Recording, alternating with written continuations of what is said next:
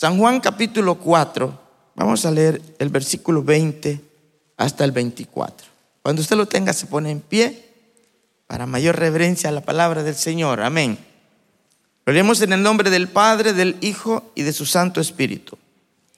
Nuestros padres adoraron en este monte y vosotros decís que en Jerusalén es el lugar donde se debe adorar. Jesús le dijo, mujer, créeme que la hora viene cuando ni en este monte ni en Jerusalén adoraréis al Padre. Vosotros adoráis lo que no sabéis. Nosotros adoramos lo que sabemos, porque la salvación viene de los judíos.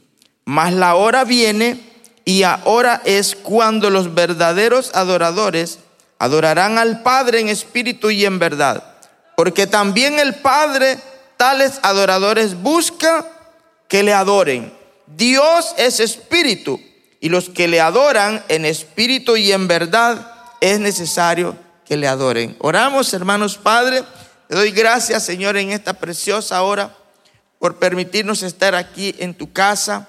Hemos venido, Señor, a adorarte, pero también hemos venido a recibir la porción que necesita nuestra alma para seguir fortaleciéndonos y, Señor, cumplir los propósitos que tú nos has dado para esta tierra.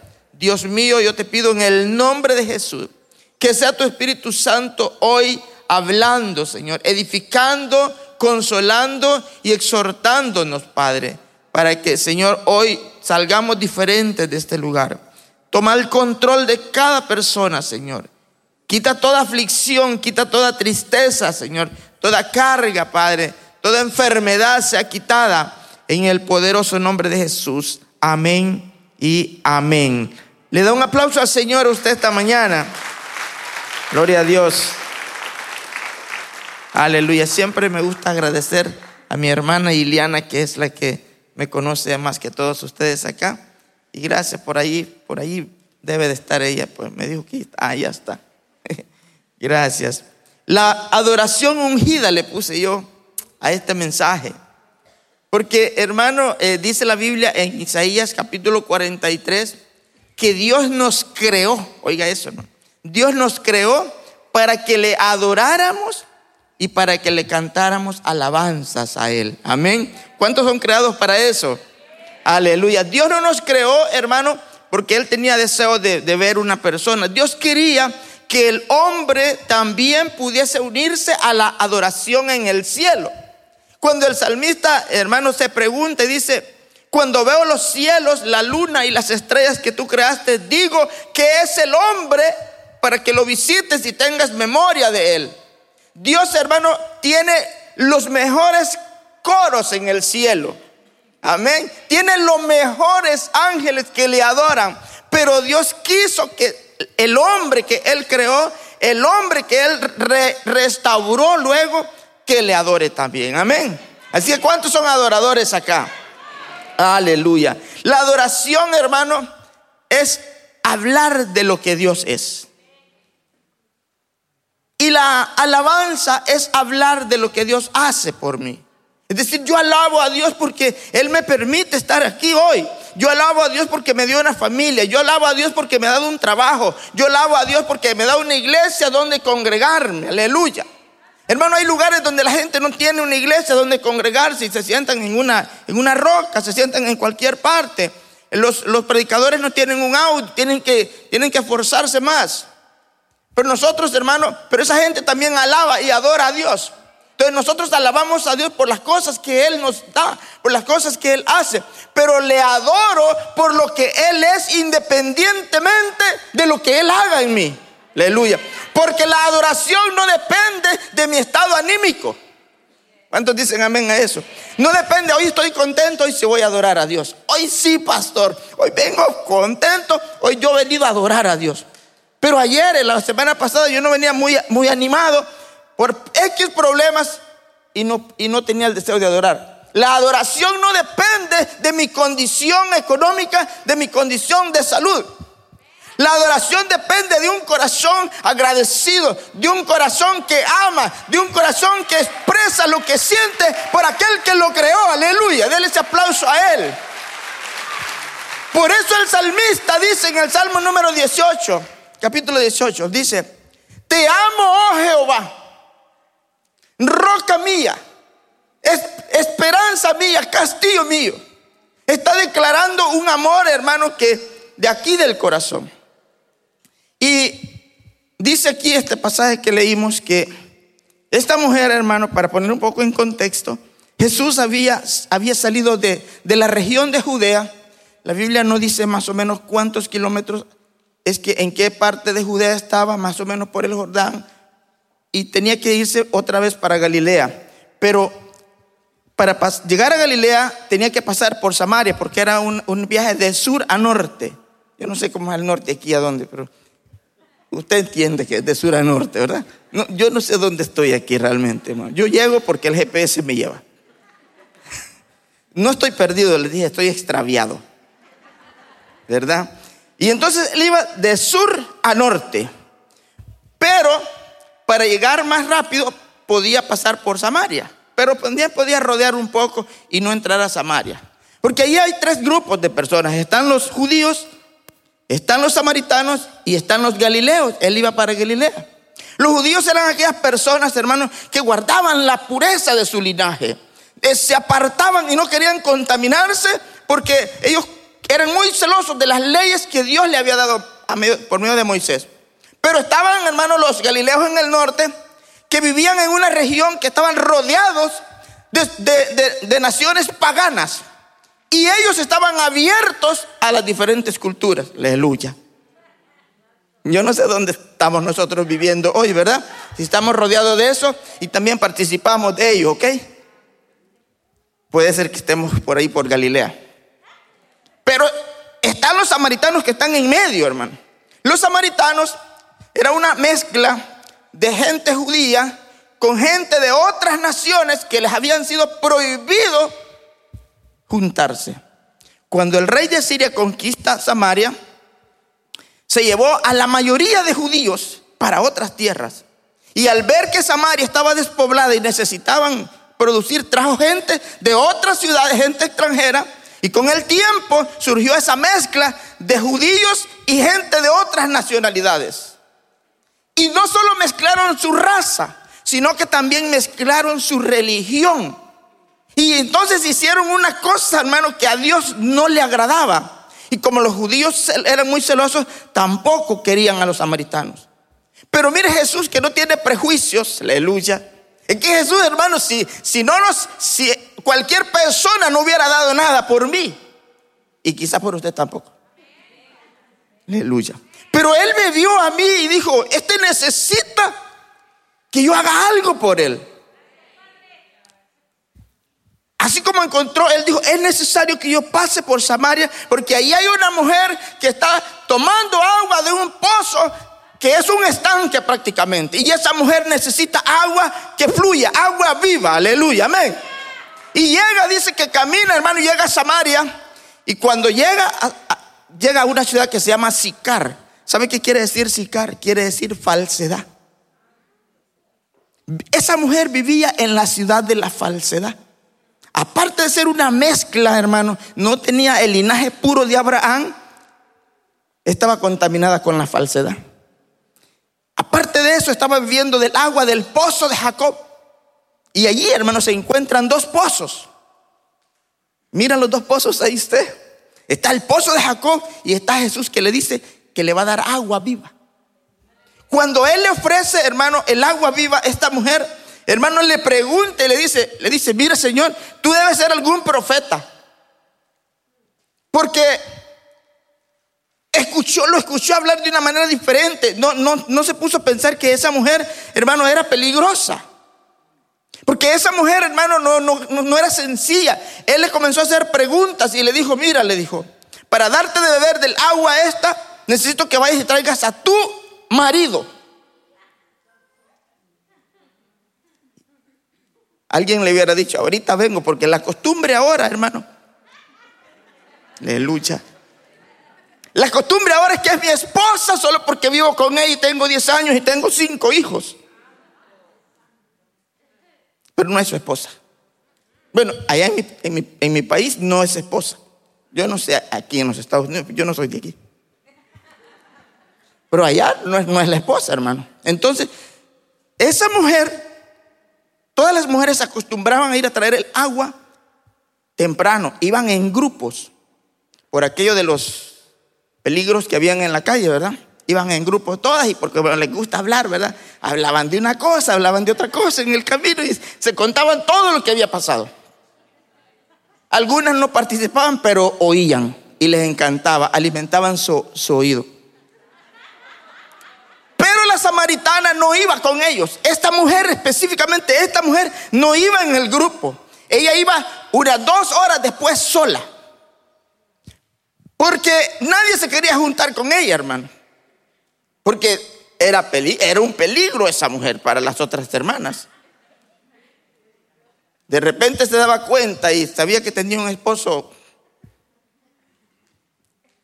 con buenos sentimientos, hermano, y buen corazón.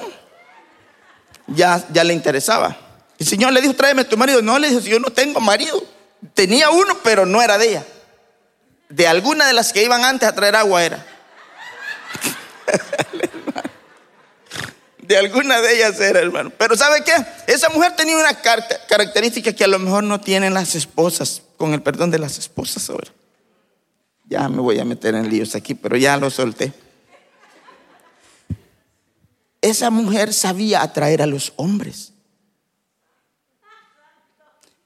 Por eso es que los hombres se fijaban mucho en ella. Seguramente ella no iba a la calle talco, tal como se levanta. Seguramente se arreglaba bien, hermano. Entonces era como un objeto que podían ver los demás. Y entonces era, era, tenía una cierta atracción. Cuidaba su imagen, cuidaba su apariencia. De repente, los esposos pueden estar fijándose en una samaritana, porque anda bien arreglada, huele. Echa un olor agradable. Pero a veces, hermano, nosotros nos acostumbramos. Tiene que aceptarme, de todas formas ya se casó conmigo. Pues sí, tiene que aceptarla, es verdad. Pero por lo menos tratemos tanto el esposo también, porque hay esposos que también necesitan perfume. ¿Verdad? Que, que se sienta ese, esa, esa, que armonicen. Y la, la samaritana tenía eso, ya tenía cinco, había tenido cinco en la lista, hermano. Y tenía uno que no era de ella. Bendito Dios que el Señor le alcanza, hermano si no peligraban los esposos de las otras. Era un peligro, hermano, que Dios, si, Dios, el Señor no la alcanza, esa mujer hubiera hecho destrozos en Samaria, así como a nosotros nos alcanzó, hermano. Si no, quién sabe muchos cómo estarían con el, ¿cómo le dicen ustedes? Con el chill support. Afligidos por el, afligidos por el, así se dice, ¿verdad? Sea, manutención de hijos, ¿verdad? decir, mi pronunciación es pésima, hermano, yo. Pero estaríamos afligidos con eso. Gracias a Dios que nos alcanzó antes de... Hay gente que está afligido, hermano, porque si no es por la fuerza, no le da a los muchachitos que dejó. A los hipotes decimos en El Salvador. Entonces, mire, hermano. Le dice él, le dice ella, Señor, le dice, nuestros padres adoraron en este monte. Cuando ella se da cuenta que, que Jesús es alguien con una sabiduría de lo alto, le dice, nuestros padres adoraron en este monte. Pero ustedes los judíos dicen que es en Jerusalén que se debe adorar. Y como que el Señor no le dejó terminar la pregunta, ¿verdad? Porque ahí como que le faltó decir, ¿y que entonces quién dice la verdad? Y él le dice entonces, viene, mujer le dice, viene la hora y ahora es. Cuando los que adoren a Dios, para que lo adoren de verdad, tienen que ser guiados por el Espíritu Santo. Aleluya. Dice amén a eso. Oh, bendito Dios. Tienen que ser guiados por el Espíritu. Los verdaderos adoradores no adoran en la carne, le está diciendo. Ustedes son una mezcla y por eso no saben lo que adoran. La gente que hace alianzas con el mundo canta nomás, pero no alaba ni siquiera adora. O mejor dicho, ni adora ni siquiera alaba. Porque alabar cualquiera puede alabar, pero adorar solamente pueden adorar aquellos que de verdad aman a Dios y que están enamorados de Él. Y que Dios ocupa el primer lugar en su vida. En la mañana se levanta y lo primero que hace es darle gracias a Dios. No a ver quién le escribió. Aleluya. No a ver qué WhatsApp me llegó. Délselo al Señor ese aplauso. Hermano, dice el Señor, le dijo a Nicodemo, Nicodemo le dijo, lo que es nacido de la carne, es decir, lo que yo hago, pero si va bajo, mis, propias emociones, lo que es nacido, lo que nace de, de la carne, carne es. Y la carne dice que no puede agradar a Dios, dice Romanos capítulo 8. Los hijos de Dios, dice Romanos, son guiados por el Espíritu de Dios. No puede, no puede agradar a Dios. ¿Usted conoce a David, David el rey? Era un hombre, hermano, que músico, adorador. Bueno, escribió tantos salmos. Yo quisiera haber sido por lo menos el sirviente de David. ¿Sí? Y mire, cometió un gravísimo, varios errorcitos, pero cometió uno que para mí como que es el más grande que cometió. De tanto que quería hacer las cosas bien él, que decidió actuar en su propia voluntad. Yo le voy a dar la cita y usted la lee en su casa. Primer libro de las Crónicas, capítulo 13. Dice que David tenía el deseo de traer el arca del pacto que estaba en casa de Abinadad cuando los filisteos no pudieron con ella. Y la mandaron en una carreta y la carreta llegó hasta donde Abinadad. Y ahí Abinadab tuvo el arca, la presencia de Dios, hermano. 20 años. Oiga, la presencia misma de Dios en la casa de Abinadab, 20 años y no pasó nada. Se había acostumbrado tanto a tener el cofre allí como cuando uno tiene un cajón viejo, decimos en El Salvador nosotros, allí en la cochera. Y ni siquiera sabe, la esposa dice, a saber para qué tiene mi esposo eso, eso ahí. Pues Abinadab tenía 20 años el arca. Y David dijo, vamos a traerla. Pero dice que David consultó a los jefes de Israel para ir a traer el arca. No consultó a Dios. Primero fue y consultó a los jefes si ellos estaban de acuerdo. Y con el agravante sí es la voluntad de Dios. Nosotros a veces hacemos cosas y decimos, Señor, yo me voy a ir para tal parte y si es tu voluntad, Señor, voy a llegar. Dios nos dio a nosotros lo que se llama libre albedrío. Amén. Y David se fue a traer el arca. Iba, feliz, hermano. Llevaba todos los, los mejores músicos para adorar cuando cargaran el arca en una carreta con bueyes. ¿No cree usted que David llevaba una carreta vieja? Llevaba, seguramente esa carreta iba forrada de oro. Seguramente los bueyes eran del año. Cero millas, preparados exclusivamente para traer el arca. Pero lo que pasa cuando yo hago las cosas por mi propia voluntad y no le consulto a Dios, creo estar haciendo, creo estar agradando a Dios, pero no lo estoy agradando. Porque el arca primero, hermano, David tuvo que consultarle a Dios y decirle, Señor, quiero traer el arca para este lugar. ¿Cómo debo hacerlo? No la podían cargar el arca con carretas ni jalarla con bueyes. El arca solamente la podían llevar sacerdotes. Eso quiere decir que la presencia de Dios no la llevan los bueyes. No, yo, yo, no sé qué dije, pues la, llevan sacerdotes. Y la Biblia dice que nosotros somos un pueblo de sacerdotes, amén. Por eso es que usted lleva la presencia de Dios, pero no seamos como Abinadab que no le damos el lugar. que ni siquiera sabemos lo que tengamos, ¿verdad? Entonces tenemos que tener una buena relación, porque un verdadero adoración es aquel que tiene una buena relación con Dios y lo ama intensamente, aleluya. Así como los esposos, ¿verdad? Que aman a sus esposas y las esposas aman a sus esposos. Intensamente, no ven otro. Aleluya. Por lo menos mi esposa cada rato me manda así unos besos así. Está desesperada porque llegue. Y me, dice, y me dice ahí como la sulamita, tú eres mío y yo soy tuya. Aleluya. Y yo le digo, ya voy a llegar, amor. Tenga paciencia y ya llego. Mañana a las 7 de la noche estoy llegando allá, primeramente Dios.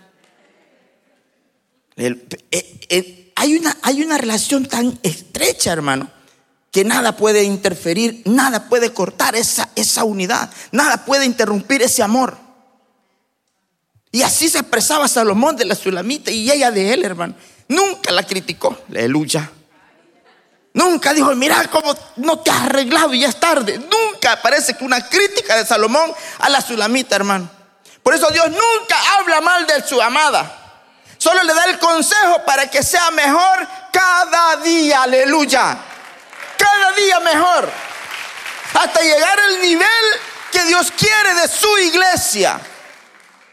Yo le compartí un día de estos, estuve allá gracias al pastor Abraham que me invitó a predicar y le hablé cómo, cómo se pule la iglesia. Pero yo no le voy a hablar de eso a usted porque ya lo vio en el video. Hermano, pero la iglesia da su quilataje a través de los problemas y las dificultades. Porque eso es lo que le dijo Pedro, que así como el oro se prueba con el fuego, la fidelidad y la confianza que ustedes tienen con Dios se va a probar con los problemas. Al primer problema muchos salen corriendo, hermano. Dice, no, esto sí no me gusta y se van. Haciendo su propia voluntad. Y por eso hay gente que está ahora levantando iglesias, le deberían de poner por nombre la iglesia de Sicar. Sicar quiere decir falsedad, porque se fueron peleados creyendo ser los mejores. Aleluya. Y le dice el Señor, yo voy terminando, hermano, porque si Voy terminando, pero quiero leérselo en esta versión de la, de la Biblia, como lo dice acá. El Señor le dijo a la, a la mujer esta samaritana, mira, le dijo, los verdaderos adoradores, para que adoren a Dios, le dijo, tienen que adorarlo siendo guiados por el Espíritu de Dios. Dice, créeme mujer, le dijo. Jesús le contestó, pronto llegará el tiempo Cuando para adorar a Dios nadie tendrá que venir ni a este monte ni al otro. Ese monte, hermano, era el monte Jericín. Como los fariseos también aceptaron esa mezcla, también aceptaron la mezcla de, idolátrica de las otras naciones. Y para no ir a adorar a Jerusalén, les levantaron un templo en el monte Jericín. lucha. Hay mucha gente que se queda en Jericín por no ir a adorar al templo a Dios. ¿Verdad? Y dice, no, no voy porque de todas formas lo veo en vivo. Eso no se oyó, ¿verdad? Pues Dios dice, la palabra de Dios dice, no dejen de congregarse como muchos tienen por costumbre. La Biblia también dice, miren cuán bueno y cuán delicioso es habitar los hermanos juntos en armonía, porque allí envía Jehová bendición y vida eterna. Aleluya. Es tan bueno habitar los hermanos juntos, hermanos, porque dice que era como el perfume que usaban los sacerdotes. Jericín, hermano, era un monte que el Señor le dijo a Israel en el capítulo 11 de Deuteronomio, versículo 29, cuando hayan conquistado la tierra, irán a ese monte y van a levantar allí un altar en el monte Jericín y van a pronunciar las bendiciones que van a recibir por ser obedientes. Y al otro lado del valle hay otro monte que se llama Ebol y allí van a levantar, ahí van a pronunciar las maldiciones que van a recibir si son desobedientes. Entonces lo que decían en ese monte no era una iglesia, sino que iban a pronunciar algo que ellos iban a recibir si eran obedientes. ¿Y cuáles eran esas bendiciones? Bendito serás en la ciudad, bendito serás en el campo. Bendito serás en tu entrar y en tu salir, en tu artesa semana, las crías de tu ganado, etcétera, etcétera. No habrá mujer que aborte. Pero si desobedían era en el monte de Bol, en el otro lado. Maldito serás en la ciudad y maldito serás en el campo. ¿Y sabe qué decía la gente? Tenían que contestar con un grito, amén, así es. Aceptando que habían fallado o que habían hecho lo correcto. Y él le dijo, no van a adorar ni a este cerro ni allá sino que Dios es espíritu y los que le adoran, para que lo adoren como se debe, tiene que ser guiados por el espíritu. Se acerca el tiempo en que los que adoran a Dios el Padre lo harán como se debe, guiados por el espíritu, porque así es como el Padre quiere ser adorado y ese tiempo ha llegado. Hoy es el día, hermano, en el que yo no voy a adorar a Dios como yo quiera. Yo no voy a ir a buscar la presencia de Dios con una carreta con bueyes. Yo voy a ir a buscar la presencia de Dios con todo mi corazón. Aleluya, porque para eso Dios me creó, para que le adore y para que le alabe. Póngase de pie, vamos a orar. Padre, yo te doy gracias en esta preciosa mañana, Señor, nos das la oportunidad de congregarnos. Dios mío, gracias porque hoy podemos decir Ebenecer. Hasta aquí Jehová nos ayudó. Dios mío, estamos viviendo tiempos finales. Los cumplimientos proféticos están dándose ya, Señor. Tu palabra, tú le dijiste a tus discípulos, Señor, las cosas que acontecerían antes de tu venida.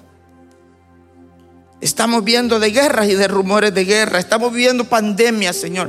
Las cosas, la economía no está bien, Padre. Pero como nosotros, Señor, no vivimos por la economía y por la paz de los hombres, sino que vivimos por la economía del cielo y por la paz que tú nos das. Tú dijiste, yo les doy mi paz. Y dijiste, en el mundo tendrán aflicción, pero confíen porque yo he vencido al mundo. Señor, queremos adorarte. Queremos alabarte, no queremos cantar, Señor. Nosotros queremos declarar que tú eres el Dios bueno, Padre. Que no hay nadie como tú, Señor. Tú eres el único porque tu palabra dice, que no hay otro nombre dado a los hombres debajo del cielo por medio del cual nosotros podamos ser salvos. Yo no sé si esta mañana vino alguien sin Cristo en su corazón. O está en Galilea rodeado de, de paganismo. O tiene alianzas. Y quiera decirle, Señor, hoy yo quiero salir de allí. Señor, hoy yo quiero entregarte mi vida. Hoy yo quiero beber el agua que tú le ofreciste a la samaritana. Sí, Señor, yo tengo estos problemas. Quizás peor que la samaritana los tengo, pero tu palabra dice que si confieso mis pecados, tú eres fiel y justo para perdonarme.